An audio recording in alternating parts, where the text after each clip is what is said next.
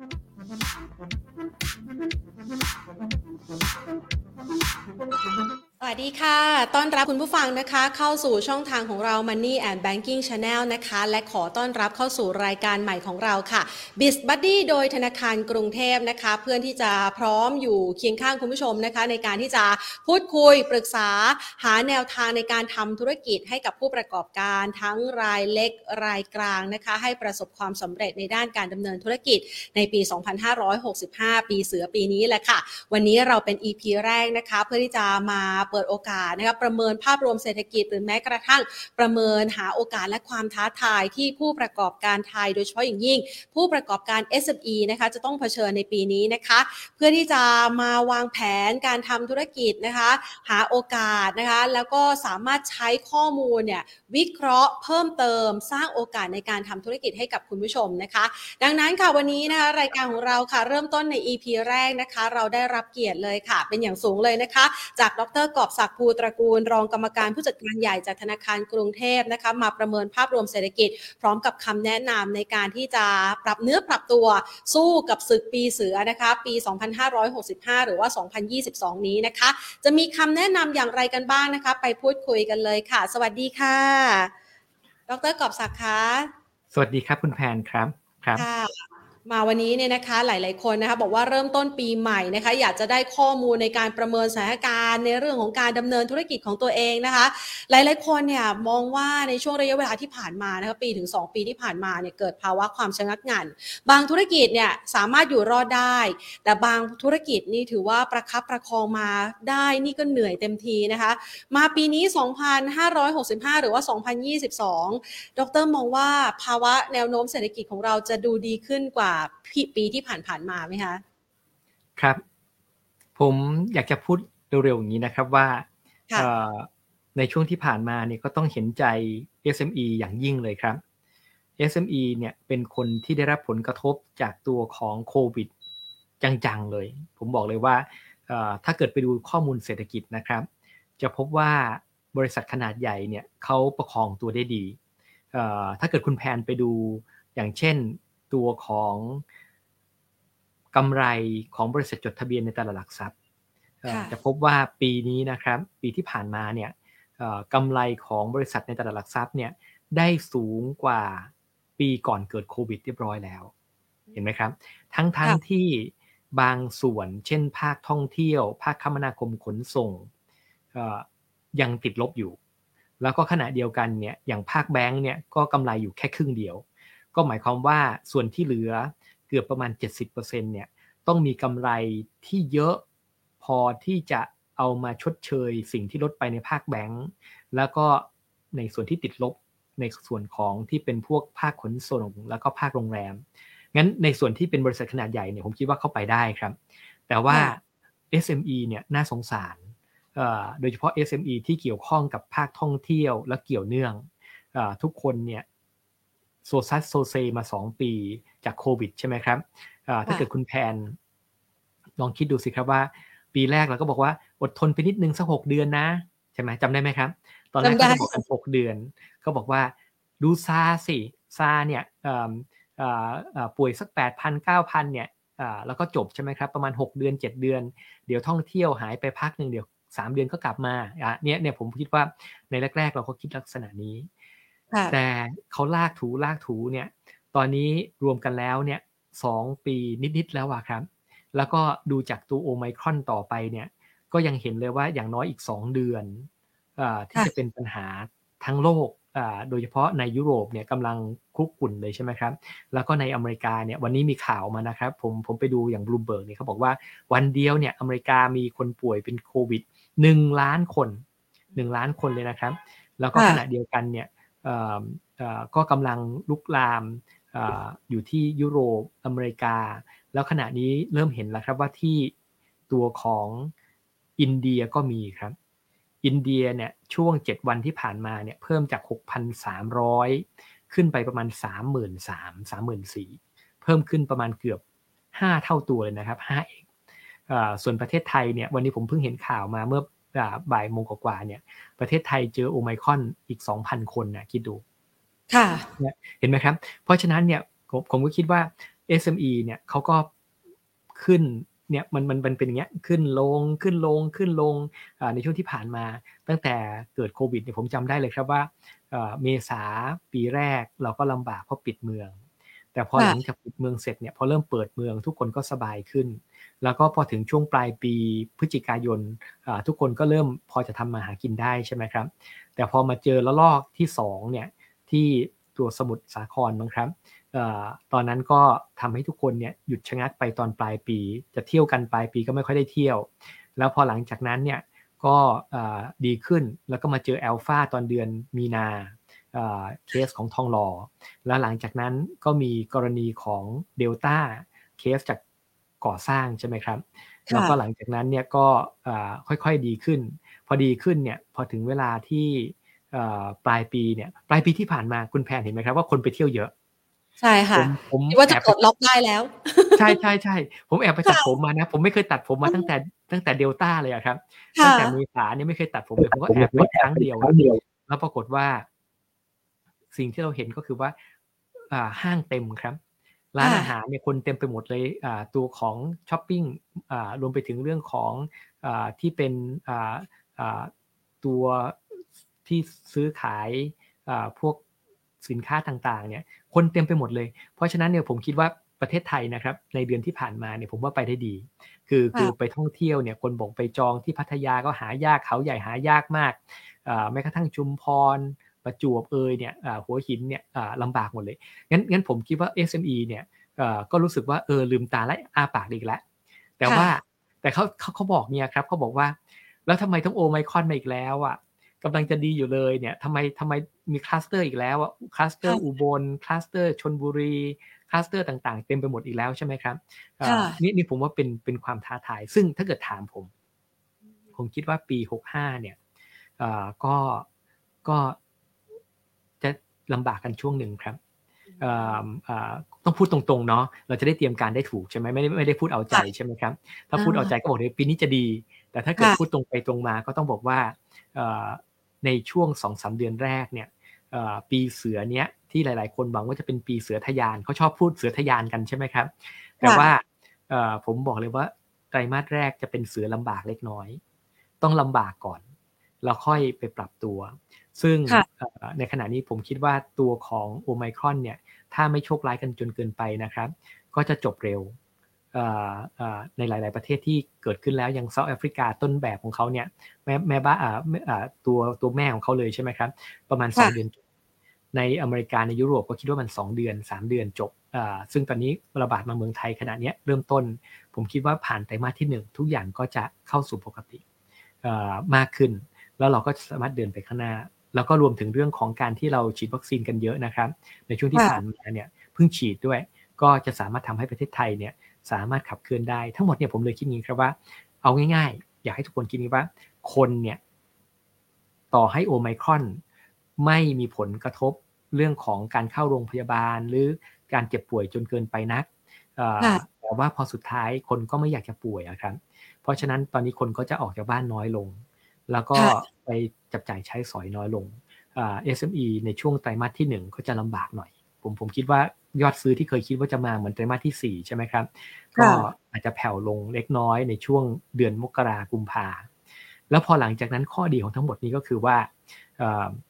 เมื่อโอไมคอนผ่านไปเนี่ยมันจะขึ้นฟื้นเลยนะครับเนื่องจากมันติดเร็วอะมันจะขึ้นมาแล้วก็หลังจากก็จะลงไปอย่างรวดเร็ว พอมันลงไปแล้วเนี่ย คนที่อั้นไว้ระหว่างเดือนมกราคมกุมภาเนี่ยก็จะเริ่มกลับมาจัดจ่ายใช้สอยอีกครั้งหนึ่ง อันนี้คุณแพนผ่านมาหลายรอบแล้วเห็นไหมจำได้ไหมครับว่า ตอนเราเราหยุดไปเมษาปีที่แล้วเนี่ย พอกรกฎาเราก็เริ่มใช้จ่ายละใช่ไหมครับเนี่ยแล้วรอบนี้พอเดลต้าเริ่มคลี่คลายนะครับ พอตุลาพฤศจิกาธันวาเราก็เริ่มใช้จ่ายทีหนึ่งใช่ไหมครับงั้นครั้งนี้ก็เหมือนกัน ผมคิดว่าเป็นรอบที่สามแล้วละที่คนชะลอไปช่วงหนึ่งก็ ไปเจอกันเดือนมีนาคมเลย ใครจะทำอะไรก็ตอนนี้ก็ขอให้เพลาๆนิดหนึ่งในช่วงต้นปี เพราะว่ายากครับผมไปนั่งคำนวณแล้ว ยากที่ประเทศไทยจะก้าวข้ามโอไมคอนโดยที่ไม่ไม่ติดเลยได้ ผมว่าไม่มีสาเหตุที่จะทำให้ประเทศไทยรอดเพราะฉะนั้นก็ต้องทำใจว่าโอไมคอนก็จะระบาดในประเทศไทยในช่วงเดือน 2 เดือนข้างหน้า แต่ข้อดีของโอไมครอนก็คือมันติดง่ายเหลือเกิน เพราะฉะนั้นก็จะติดไปไกล แล้วก็หลังจากนั้นก็จะดีขึ้นอย่างรวดเร็วครับ ค่ะคือพอติดแล้วก็มีภูมิต้านทานนะคะ พอเจออีกระลอกอดใช้จ่ายกันไปสักมกราคม กุมภาพันธ์เดี๋ยวก็กลับมาเพราะว่าหลาย ๆ คนบอกว่าอยู่บ้านก็เบื่อนะ อยากจะออกไปใช้เงินบ้าง หามาแล้วไม่ได้ใช้เลยนะคะ แทบจะไม่ได้กินข้าวนอกบ้านเลยนะคะ มันก็มีภาวะของความอัดอั้นนะคะ ทีนี้นอกเหนือจากเรื่องของการแพร่ระบาดของเจ้าตัวโอไมครอนแล้วเนี่ยนะคะ ดรคะพอจะมี การประเมินถึงปัจจัยอื่น ๆ ที่เป็นปัจจัยภาวะเศรษฐกิจที่ผู้ประกอบการ SME อาจจะต้องเจอไหมคะสำหรับปี 2565 ค่ะ งานจะหายากขึ้นไหมเราประเมินยังไงบ้างคะครับผมผมคิดอย่างนี้นะครับว่า คือตัวของเมืองไทยเนี่ยผมผมบอกทุกคนมาอยู่เสมอเลยครับ ว่าเมืองไทยเนี่ยจะมาจากช้ากว่าเขาประมาณปีหนึ่งคือเราไปดูทุกประเทศทั่วโลกเลยนะครับ เวลาที่ออกจากโรคระบาดเนี่ย ตัวเศรษฐกิจจะเฟื่องฟูเป็นเวลา 2 ปีสองปีก็คือว่าอย่างในอเมริกาเห็นไหมครับ ปีก่อนหน้าปีนู้นเนี่ยเขาติดลบประมาณสักสี่ห้าเปอร์เซ็นต์แล้วก็ปีถัดมาเนี่ยเขาก็โตประมาณสักหกเปอร์เซ็นต์ปีปีที่ผ่านมานี่จบไปแล้วเนี่ยแล้วปีนี้ก็จะโตอีกประมาณห้าเปอร์เซ็นต์เนี่ยสะท้อนว่าสิ่งที่เขามีปัญหาไปหนึ่งปีเนี่ยเมื่อเกิดการระบาดของโรคระบาดเกิดขึ้นเนี่ยทุกคนชะลอการใช้จ่ายเนี่ยเศรษฐกิจก็จะฟุบไป แต่เราเห็นประสบการณ์เหล่านี้ในต่างประเทศทุกแห่งเลยนะครับ ในอดีตจนถึงปัจจุบันเนี่ย มันจะมีกระบวนการที่เรียกว่า post pandemic boom หรือว่าการเฟื่องฟูของเศรษฐกิจหลังจากโรคระบาดจบในอเมริกาในอังกฤษในที่ต่างๆ เนี่ยเขาเกิดขึ้นตั้งแต่ปีที่แล้ว แต่ประเทศไทยเนี่ย เนื่องจากว่าช่วงที่เขากำลังบูมบูมกันเนี่ย ประเทศไทยกำลังสู้กับเดลต้าอยู่ แล้วเราก็ยังฉีดวัคซีนกันไม่ไม่เรียบร้อยใช่ไหมครับ ในขณะที่อเมริกาฉีดเสร็จตั้งแต่เมษาที่แล้วเขาก็เลยเริ่มกระบวนการ ประเทศไทยเนี่ยก็จะมีกระบวนการที่การฟื้นตัวเนี่ยตามจากเพื่อนๆมาประมาณปีหนึ่งหนึ่งปี แล้วเราก็จะดีเป็นเวลาสองปีงั้นก็ฟันธงไปได้เลยนะครับว่าหกห้าหกหกเนี่ยโดยทั่วไปจะเป็นปีที่ดีปีหกห้าเนี่ยในขณะนี้ก็คิดว่าสามสี่เปอร์เซ็นเนี่ยน่าจะมาได้ เพียงแต่ว่าไตรมาสที่ 1 อาจจะแผ่วกว่าปกตินิดนึง แล้วก็ไปดีไตรมาสที่ 2 3 4 ใช่ไหมครับ แล้วก็บวกกันได้ประมาณสัก 3-4%ทั้งหมดเนี่ยมันเป็นเพราะอะไรครับ เพราะว่าประเทศไทยเนี่ยเพิ่งฉีดวัคซีนเสร็จคนกำลังเลิงล่าอยู่เลยอะ่ะแล้วก็เจอโอไมครอนแล้วใช่ไหมครับแต่ว่าเนื่องจากโอไมครอนไม่แรงนักเนี่ยก็จะสามารถที่จะคลี่คลายได้ แล้วแล้วที่สำคัญก็คือว่า ของเราเนี่ยช่วงที่ผ่านมาถ้าเกิดเป็น SME ก็จะเห็นว่าภาคส่งออกดี ดีเป็นพิเศษค่าเงินก็อ่อนเมื่อปีที่แล้วใช่ไหมครับก่อนไปตั้ง 10%งั้นใครที่ทำเรื่องสินค้าเกษตร สินค้าส่งออก พวกนี้จะได้อานิสงส์อย่างยิ่ง แล้วก็ขณะเดียวกันตัวของเศรษฐกิจในประเทศเนี่ยเมื่อเริ่มฉีดวัคซีนเนี่ยจะเห็นว่าทุกคนเริ่มจริงๆนะ คุณแผนผมไปดูนะครับ คนเริ่มสั่งรีสต็อกของ ผมไปเห็นคนบางคนเขาสั่งของพวกแพคเกจจิ้งอะเขาสั่งกันยากมากเลยครับช่วงนี้เพราะว่าบริษัทต่างๆเนี่ยเขากำลังคิดว่าเดี๋ยวคนจะกลับมาละ เพราะฉะนั้นเขาต้องไปเริ่มสั่งสินค้าเข้าสต็อกเตรียมแพ็กเกจเตรียมอะไรต่างๆ ไว้ใช่ไหมครับ งั้นช่วงปลายปีที่ผ่านมาเนี่ยบริษัทที่ทำเรื่องแพ็กเกจจิ้งทำเรื่องเตรียมการต่างๆ นี่เขาไปได้ดี พวกนี้ก็จะเป็นสิ่งที่เป็นประโยชน์กับทางธุรกิจต่างๆครับ แล้วตัวของท่องเที่ยวสิ ท่องเที่ยวเนี่ย ผมคิดว่าจะเป็นจุดเปลี่ยนเลย ผมผมคิดว่าถ้าส่งออกดีแล้วบริโภคในประเทศก็พอมาได้ใช่ไหมครับ ท่องเที่ยวเนี่ยจะเป็นหัวใจเพียงแต่ว่าในขณะนี้อาจจะถูกข่มจากโอไมคอนอยู่ แต่ว่าคุณแพนลองไปดูนะครับ รัฐบาลเนี่ยเขาประกาศบอกว่าอยากจะเปิดเมืองหนึ่งพฤศจิกาจำได้ไหมครับจำได้ค่ะ อ่า ผมไปแอบไปดูแล้วนะ เขาบอกว่าเดือนพฤศจิกาเนี่ยมีคนมาแสนคน ประมาณเก้าหมื่นคนเก้าหมื่นคนเพราะอะไรครับ คุณนิตินัยซึ่งเป็นผออของ AOT เนี่ยดูแลสนามบินหกแห่งหลักของประเทศไทย เขาบอกว่าเดือนพฤศจิกาอย่าไปหวัง เพราะว่าต่อให้ประกาศเปิดไปแล้วเนี่ยกว่าเขาจะติดต่อขอจองลงเครื่องบิน ติดต่อเรื่องสายการบินเตรียมเที่ยวบินรับคนต่างๆ ใช่ไหมครับ กว่าจะได้ผลก็ต้องเดือนธันวาคมเห็นไหมครับ ซึ่งพอเดือนธันวาคมนะครับ มีคนมาเมืองไทยเกือบ3 0 0 0 0 0 คนเห็นไหมคือจากแสนคนเนี่ยมาสามแสนคนก็โอ้โหเข้าเป้ามากเลยนะครับทั้งทั้งที่ช่วงปลายๆเนี่ยก็เริ่มมีโอไมครอนแล้วใช่ไหมครับแล้วลองคิดดูสิครับว่าถ้าเกิดเราผ่านโอไมครอนไปได้เนี่ยก็จะนำไปสู่การที่ต่างชาติเนี่ยน่าจะกลับมา ซึ่งถ้าเกิดมาได้ประมาณเดือนละตีว่าห้าแสนคนต่อเดือนห้าแสนคนต่อเดือนปีหนึ่งก็หกล้านเห็นไหม หกล้านก็ถือว่าใช้ได้เนี่ยในผมคิดว่าทั้งหมดเนี่ยจะทำให้ตัวภาคท่องเที่ยวของเมืองไทยที่มันเคยฟุบออกไปเลยเนี่ยวันที่มันแย่ที่สุดนะครับ มันเหลือแค่สองเปอร์เซ็นต์ occupancy อะคุณคุณแพรลองคิดดูสิว่าปกติช่วงดีๆมันแปดสิบเปอร์เซ็นต์อะห้องพักอยู่ๆใต้โควิดเหลือสองเปอร์เซ็นต์ไอตัวของคนทำธุรกิจเรื่องของโรงแรมก็ร้องไห้มากเลยใช่ไหมครับ แต่ว่าณขณะนี้พอไทยเที่ยวไทยเนี่ยขณะนี้ พี่ไทยเที่ยวไทยกันเองเนี่ยผมว่าขึ้นมาสัก 30 35เปอร์เซ็นต์ละ แล้วพอบวกกับต่างชาติได้เดือนละ 5 0 0แสนห้าแสนเฉลี่ยเฉลี่ยใช่ไหมครับแล้วก็จะไปหนักตอนช่วงปลายปีเนี่ยผมมั่นใจเลยว่าภาคท่องเที่ยวที่เคยแย่ก็จะกลับมา อันนี้ก็จะเป็นโอกาสเลยนะครับในส่วนนี้ก็จะทำให้คนที่ทำมาเลี้ยงชีพกับภาคท่องเที่ยวเนี่ยเริ่มมีจุดเปลี่ยนผันอีกทีหนึ่งแล้วถ้าเกิดโอไมคอนไม่ได้แรงจนเกินไป ไม่มีการกลายพันธุ์นะครับ ภายในสองสาเดือนเราก็จะเห็นแล้วละพอผ่านอินเดียไปได้ผมว่า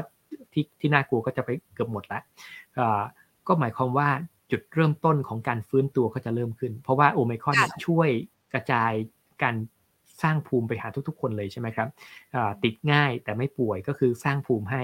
เพราะฉะนั้นเนี่ยคนที่ยังไม่ฉีดวัคซีนก็จะได้มีภูมิบางส่วน ก็สามารถเริ่มต้นของการฟื้นตัว งั้นใครทำเรื่องของธุรกิจ ผมอยากให้คิดอย่างนี้ว่า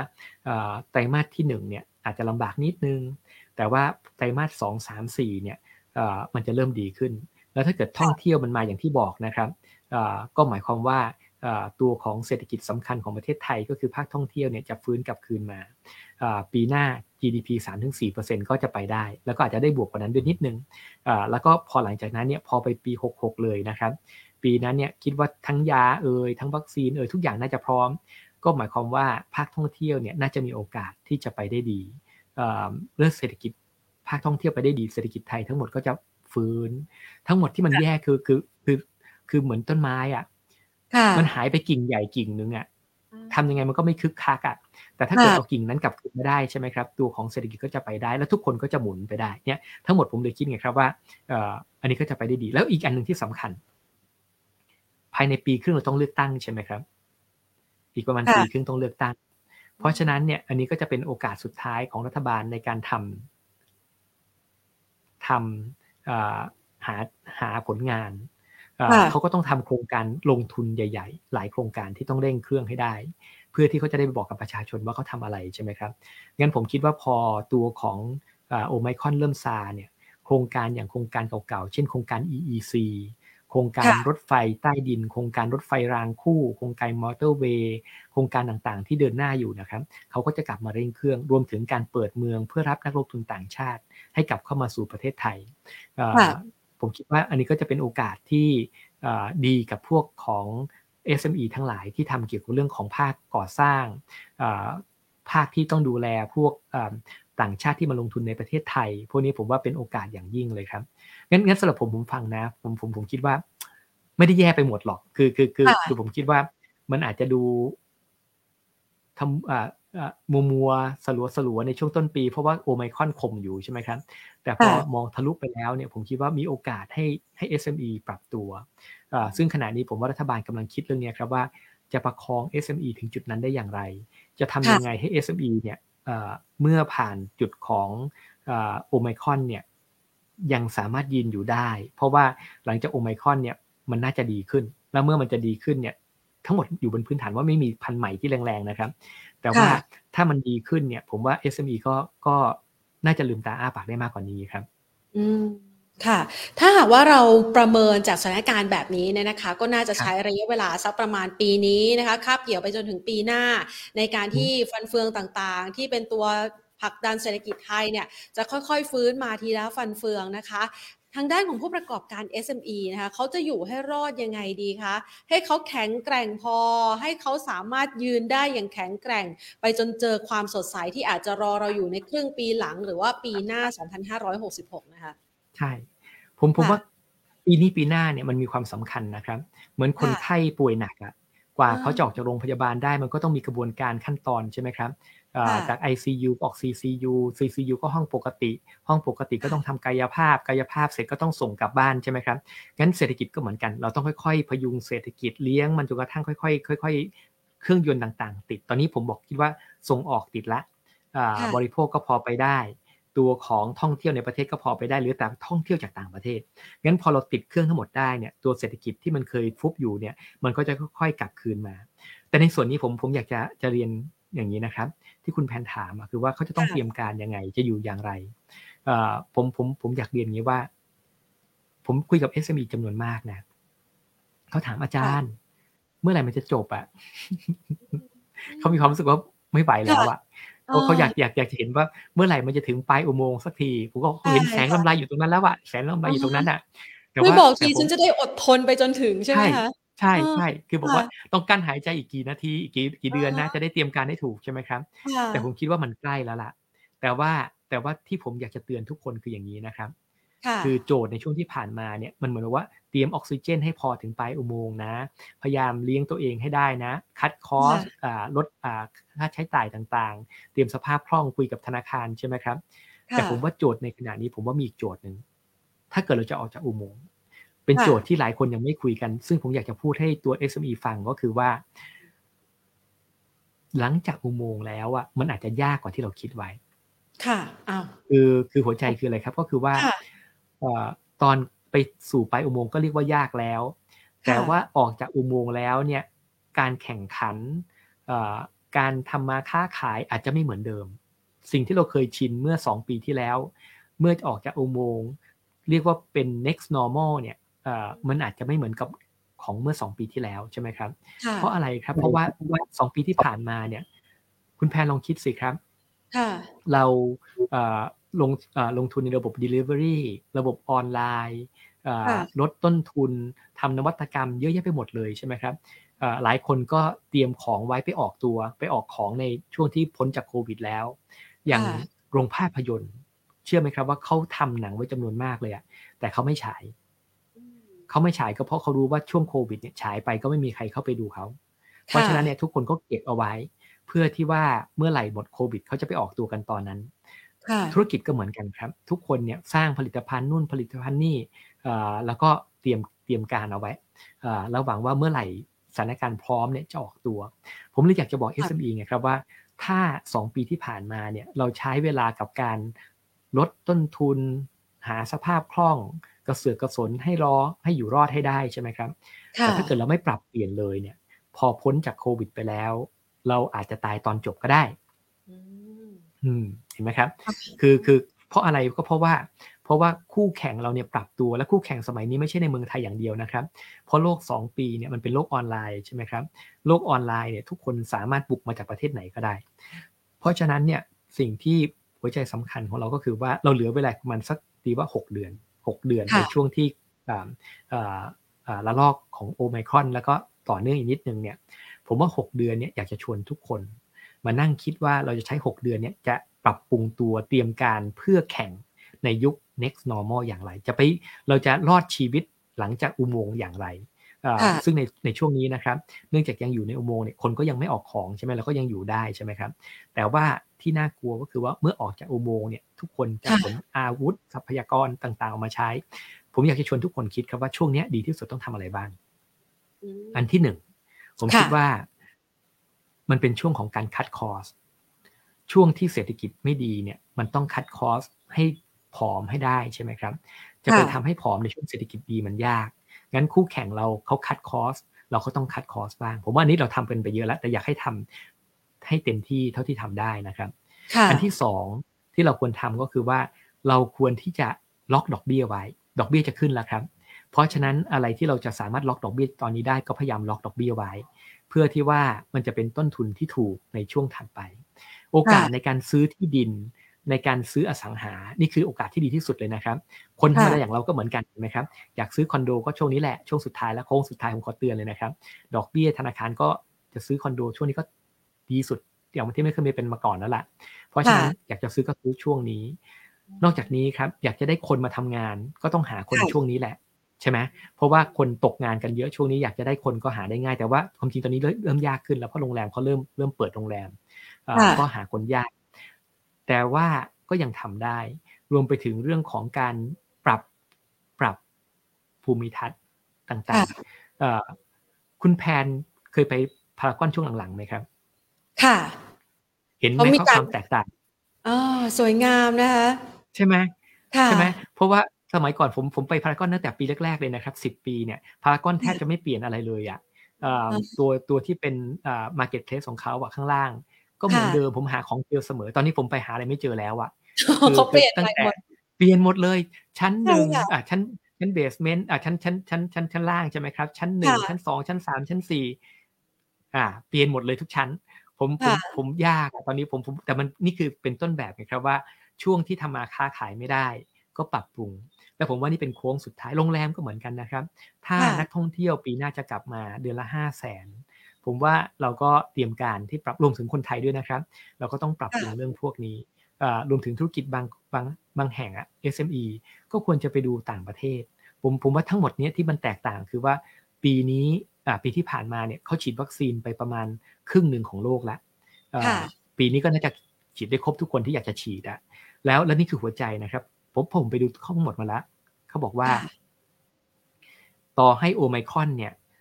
สามารถหลบภูมิคุ้มกันอะไรต่างได้เยอะแยะไปหมดที่คุณหมอพูดกันใช่ไหมครับ แต่ความจริงก็คือว่าตัวของโอไมครอนเนี่ยมันเมื่อป่วยแล้ว ถ้าได้ฉีดวัคซีนก่อนหน้าเนี่ยก็จะไม่แรงเนี่ยนี่หัวใจคือไม่แรงไม่แรงคืออะไรครับ ก็คือว่าวัคซีนที่ฉีดเนี่ยช่วยกันเจ็บกันตายได้ไม่ว่าจะเป็นกลายพันธุ์กี่ครั้งกี่ครั้งเนี่ยในช่วงที่ผ่านมาดูเหมือนกับว่าวัคซีนสุดท้ายก็เป็น ทางช่วย เพราะขณะนี้ในอเมริกานะครับ คนที่อยู่ใน ICU ก็คือ 75% 80%คือคนไม่ฉีดวัคซีนเห็นไหมครับ แล้วพอเราไปปลายปีหน้าเนี่ย ทุกคนในโลกจะฉีดได้หมดทุกคนแล้ว เพราะว่าเราเราฉีดครึ่งปีหนึ่งก็ได้ครึ่งโลกสองปีก็ต้องได้ทั้งโลกพอดี ซึ่งทั้งหมดก็หมายความว่าทุกประเทศพร้อม แล้วตอนนี้ทุกคนเฉลียวใจอีกอย่างหนึ่งนะครับเขาเฉลียวใจว่าถ้าเกิดฉีดประเทศเดียวแต่ไม่แบ่งคนอื่นเนี่ยมันไม่จบเห็นไหมครับ ตอนนี้อเมริกายุโรปก็เริ่มว่าคิดว่าจะไปแบ่งใครบ้างแล้วล่ะตอนนี้หลังจาก อ่างกไว้คนเดียวหลังจากที่แยกกันครบแล้วค่ะ ใช่ใช่ซึ่งซึ่งซึ่งซึ่งทั้งหมดนี้ก็หมายความว่า ผมผมอยากให้ทุกคนคิดว่าโอกาสดีๆจะกำลังจะมา แต่ว่าโอกาสที่ดีจะมาเนี่ยเราต้องเตรียมการให้พร้อม ผมไม่อยากให้เราไปพลาดพลั้ง หลังจากเรารอดกันมาเกือบ 2 ปีแล้วใช่ไหมครับ ผมว่าช่วงนี้เป็นช่วงที่ใช้โค้งสุดท้ายเนี่ยเตรียมการแล้วไปนั่งคิดว่าเราจะแข่งยังไงให้อยู่รอด ถ้าเกิดคู่แข่งเขาเปลี่ยนไปเยอะทั้งในประเทศและต่างประเทศเนี่ย แล้วเราจะเราไปแข่งกับเขาในช่วงหลังจากโควิดซาลงเห็นไหมครับ ทั้งหมดเนี่ยถ้าเกิดเตรียมการดีๆ ผมว่าเราไปได้ แล้วก็โลกหลังจากโควิด จะตื่นเต้นกว่านี้เยอะเลยครับ แล้วแล้วผมผมไปลองพิจารณาดูแล้ว ผมว่าที่จะตื่นเต้นที่สุดก็คือเอเชียของเราเนี่ยแหละบ้านเรานี่แหละเราจะเป็นที่ทำมาหากินที่คึกคักที่สุดอันหนึ่งของโลก เราต้องอยู่ตรงนั้นให้ได้อะเราต้องยืนอยู่ให้ถึงวันนั้น แล้วแล้วเราก็จะสามารถที่จะได้ทุกอย่างที่เราเสียไป 2 ปีนี้คืนมา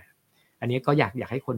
เตรียมการดีๆ มองยาวๆนิดหนึ่งครับ แล้วก็อย่าถอดใจอ่าอีกการหนึ่งอย่างที่ผมบอกวันนี้นะผมชอบบอกคนว่าอย่าถอดใจอย่าถ้าเป็นโรงแรมก็อย่าพึ่งขาย มีคนชอบบอกว่าโอ้ยไม่เอาแล้วจะขายแล้วบางคนบอกว่าอยากจะเก็บเงินเอาไว้แล้วเพราะมันเหนื่อยมานานค่ะ ใช่รอมาตั้งสองปีแล้วอะครับ ท่องเที่ยวก็กำลังเริ่มดีขึ้นน่ะ จะไปขายอะไรกันตอนนี้ล่ะใช่ไหมครับ เพราะฉะนั้นตอนนี้อย่าถอดใจ ไม่ใช่โค้งของการถอดใจ ถ้าถอดใจคุณจะถอดไปตั้งแต่นานแล้ว แต่ว่าช่วงนี้มันใกล้จะถึงปลายอุโมงค์แล้วอะ ก็ขอให้ทุกคนเนี่ยลองคิดกันดูว่าจะทำยังไงแล้ว แล้วที่สำคัญครับ อันนี้ไหนๆเราก็มาในนามแบงค์แล้วก็ขอโฆษณาแบงค์มีปัญหาก็ปรึกษาแบงค์ผมบอกเลยนะครับว่าแบงค์เนี่ยเขาก็จะมองเหมือนกับทุกคนนี่แหละ ถ้าเขาเห็นว่าลูกค้าเขาจะไปได้นะครับ เขาก็จะดูแลเต็มที่ความจริงแบงก์อย่างแบงก์กรุงเทพของเราเนี่ยเราคุยกับลูกค้าตลอดเวลาเราก็จะถามว่าต้องการให้ช่วยอะไรได้บ้าง สินเชื่อสภาพคล่องให้อยู่รอดได้หรือไม่สินเชื่อ restart อย่างพวกส่งออกเนี่ยเราเราให้สินเชื่อ restart ใช่ไหมครับ ก็เป็นพวก working cap ออกไปทำพวกสินค้าส่งออกพวกนี้แล้วก็เมื่อผ่านไปเราก็จะให้สินเชื่อประเภทปรับโครงสร้าง restructure ซึ่งพวกนี้โดยเฉพาะอย่างยิ่งเมื่อสถานการณ์เริ่มดีอย่างนี้นะครับหรือดีขึ้นหรือมีแนวโน้มว่าจะดีขึ้นเนี่ย แบงค์เขาจะอยากจะช่วยเต็มที่มากขึ้นเรื่อยๆ งั้นออย่าถอดใจเชื่อผมอดทนมาได้ขนาดนี้แล้วว่าอีกนิดเดียวเองสู้ๆนะครับ ครับนะคะ เชื่อว่าหลาย ๆ คนนะคะ ฟังคลิปนี้ไปได้กำลังใจอีกเยอะเลยนะคะ แล้วก็รู้ว่าเราจะต้องปรับเนื้อปรับตัวอย่างไรนะคะ แต่ก่อนที่จะลาดรไปนะคะสำหรับใครที่เป็นธุรกิจที่รุ่งเรือง ในช่วงระยะเวลาที่ผ่านมานะคะ1-2ปี สามารถสร้างกำไรสร้างรายได้แบบเป็นกอบเป็นกำเลย พอผ่านพ้นโควิดไปแล้วเนี่ยชีวิตเขาจะเหมือนเดิมไหมคะ หลังจากที่เขาอาจจะเคยได้รับอันนี้สงกลุ่มที่ดีอยู่แล้ว เราต้องมีการปรับตัวยังไง อยากจะให้ดรช่วยฝากให้กับเขาได้แง่คิดดีๆเอาไว้ด้วยนะคะผมผมอยากจะเรียนทุกคนอย่างนี้นะครับว่า มันมีขึ้นมีลงใช่ไหมครับ เพราะฉะนั้นเราก็อย่าอย่าอย่าตายใจอย่างอุตสาหกรรมยางเนี่ยถุงมือยางเนี่ยได้ประโยชน์อย่างยิ่งใช่ไหมครับ จากเรื่องของโควิดอุตสาหกรรมที่เป็นเรื่องของ commodity ช่วงที่ผ่านมาเนี่ยปีที่แล้ว คุณแพนจำได้ไหมว่า ราคาพวกเหล็ก ราคาอลูมิเนียม ราคาทองแดง ต่อมาก็เป็นพวกราคา palm oil ราคาถ่านหิน ทุกอย่างทะลุเป้าหมดเลยคือคือขึ้นไปไปไกลมากเลยครับ แต่ทั้งหมดเนี้ยมันเป็นช่วงสั้นๆ ผมขอบอกคือว่าผมไปดูมาทุกอย่างแล้วนะครับ ผมคิดว่าการขึ้นของพวกสินค้าโภคภัณฑ์ commodity เนี่ยเริ่มจะจบรอบแล้ว เพราะฉะนั้นเนี่ยเราต้องไม่ไม่คิดว่าสิ่งดีๆ เหล่านี้จะอยู่กับเราตลอดไป เราต้องหยิบฉวยโอกาสนั้นมา แล้วก็มาเป็นกำไรที่เก็บไว้ใช่ไหมครับ แต่ว่าเราต้องหมุนต่อไปเพราะว่าโลกมันจะเปลี่ยน เวลาที่ที่ตัวของสินค้ามันเกิดจะมามาจากไอ้เรื่อง post pandemic boom เนี่ยมันจบไปเพราะว่าคนเริ่มรีสต็อกสินค้าครบแล้วอะตัวสินค้าต่างๆ ที่บอกว่าขาดขาดก็จะไม่ขาด แล้วพอจะไม่ขาดนะครับไอ้ที่หวนขวายแข่งกันซื้อราคาคอมมูนิตี้ที่ขึ้นไปเนี่ยมันก็จะเริ่มแผ่วลง เพราะผมไปดูมาหลายตัวนะครับ อย่างแม้กระทั่งทองแดงเนี่ย ที่ขึ้นขึ้นขึ้นขึ้น ก็ทรงตัวมา 6 เดือนแล้วสินค้าบางตัวก็เริ่มเซลงเล็กน้อยใช่ไหมครับ เพราะฉะนั้นเนี่ยผมคิดว่าอุตสาหกรรมที่เคยดีๆ ในช่วงของของโควิด บางอย่างเนี่ยก็ต้องคิดว่าความโชคดีของเราอาจจะไม่อยู่ตลอดไป เพราะฉะนั้นเนี่ยเราต้องเอาความโชคดีของเราเก็บไว้ แล้วก็ไปหาความโชคดีถัดไป ซึ่งซึ่งสิ่งที่น่าสนใจทั้งหมดคืออะไรรู้เปล่าครับ ก็คือว่า โอกาสหลังจากโควิดมันเยอะแยะไปหมดเลยครับ คือคือยุคนี้เป็นยุคของ 4.0 ยุคนี้เป็นยุคของยูนิคอร์นยุคนี้เป็นยุคของเทคโนโลยี disruption ยุคนี้เป็นยุคของโอกาสที่เราจะขวนขวายมาเป็นสินค้าใหม่ ๆ ของเรา ถ้าเราปรับตัวได้เปลี่ยนได้หาช่องทางใหม่ได้ขึ้นออนไลน์ได้ใช่ไหมครับ ผมว่าทั้งหมดเนี่ยเต็มไปหมดเลยแล้วสินค้าไม่จำเป็นต้องขายให้คนไทยอย่างเดียวอีกต่อไป สินค้าสามารถขายให้ทั่วโลกผ่านอาลีบาบา ขายผ่าน Amazon หรือขายผ่านอื่นๆ อีกหลากหลายแพลตฟอร์มที่เราทำได้ เพราะฉะนั้นเนี่ยก็อยากให้ทุกคนคิดว่าคนที่โชคดี ก็เปลี่ยนเอาโชคดีมาเป็นสินทรัพย์ จากสินทรัพย์เนี่ยก็ไปหาโชคดีอันถัดไป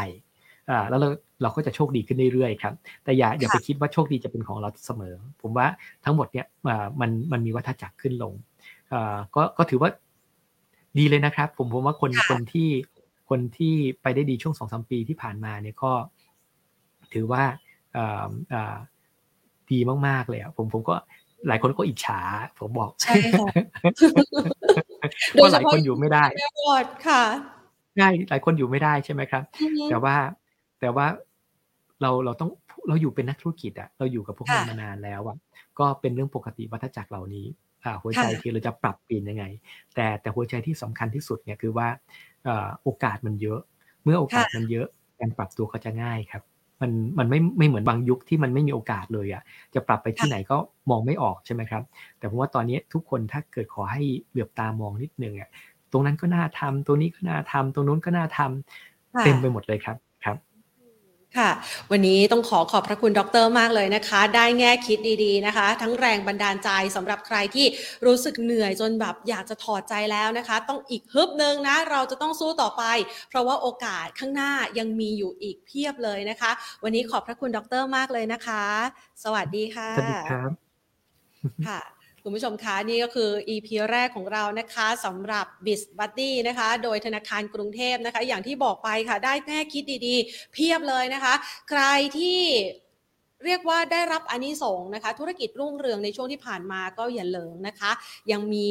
ภาพของการเปลี่ยนแปลงที่ท่านอาจจะต้องใช้ศักยภาพต่างๆเนี่ยมาเปลี่ยนเป็นโอกาส แล้วก็พัฒนาสู่ความท้าทายใหม่ในอนาคตข้างหน้า ส่วนใครนะคะที่เหนื่อยจนรู้สึกว่ามันไม่ผ่านพ้นไปสักทีนะคะคำแนะนำดีๆนะคะ จากดรกอบศักดิ์ก็ให้ท่านไว้นะคะ ในเรื่องของการ ฮึบอีกสักฮึบหนึ่งใช้จังหวะนี้นะคะ ในการประหยัดเงิน ประหยัดต้นทุน แต่ปรับเปลี่ยนตัวเองให้ดีขึ้น เพื่อรอรับโอกาสใหม่ ๆ ที่เราจะเจอหลังจากที่ผ่านพ้นโควิด -19 ไปนะคะ หวังว่าคลิปนี้จะเป็นคลิปที่ผู้ประกอบการ SME นั้นสามารถนำไปใช้ประเมินข้อมูลได้อย่างถูกต้องนะคะ หาจังหวะและโอกาส สามารถใช้ความท้าทายที่เกิดขึ้นนี้ ปรับเนื้อปรับตัวแล้วก็พบกับความสำเร็จในการดำเนินธุรกิจแล้วค่ะ วันนี้หมดเวลาแล้วนะคะ เดี๋ยวเราเจอ b i z b u d d y กันใน EP ต่อไปนะคะ ในวันพฤหัสบดีในเวลา 16 นาฬิกาเป็นต้นไปค่ะ วันนี้ลากันไปก่อน สวัสดีค่ะ